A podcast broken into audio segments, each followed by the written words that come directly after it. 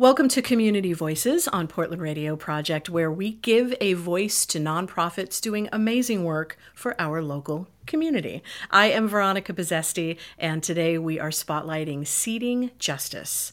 Seeding Justice envisions a world of imagination, joy, and abundance where everyone has enough and no one has too much, where every living being is truly free. I love that.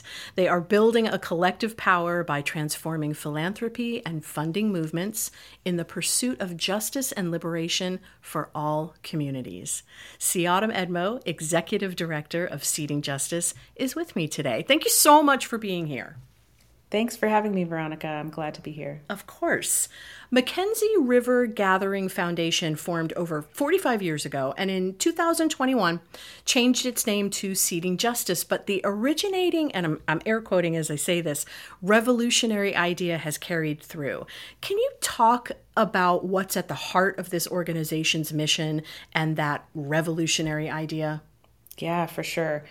So, 46 years ago, actually, um, on the banks of the McKenzie River, um, our organization was formed uh, by a group of activists, um, philanthropists, and folks in community working on the front lines um, to create a new pathway forward, a new way of doing philanthropy, um, where the folks that are closest to the root cause and the pain of injustice mm-hmm. made decisions about where wealth should go and be invested. How does your organization see that mission through? It's a lot of work, yes. for sure. Yeah. um, uh, but it's really in partnership with community. So okay. we we believe that philanthropy can and should be different. That it should be community led mm-hmm. and transformative that activist donors can join in movement um, to shift their wealth to the front lines of organizing and collective change.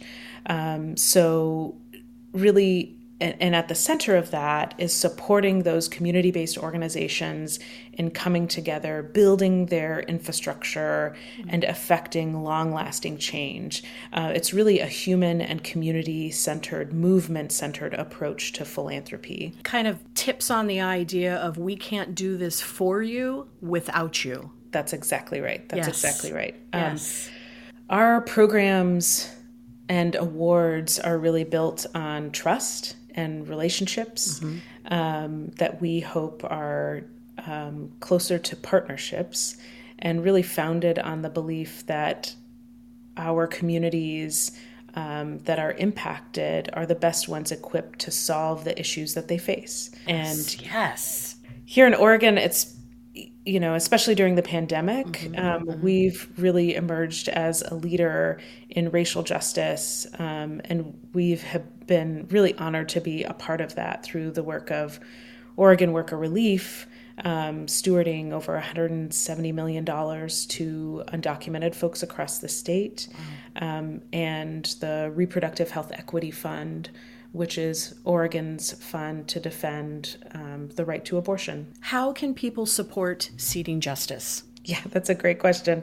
Um, you can visit us at seedingjustice.org slash donate.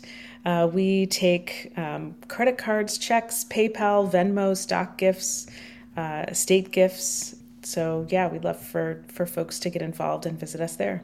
I will make sure to have links on our website, prp.fm, so folks can learn even more about Seeding Justice and see how they too can link arms and build power together. Thank you so much for joining me today. Thanks, Veronica. Be well. Thanks to all of you as well for tuning into Community Voices on Portland Radio Project.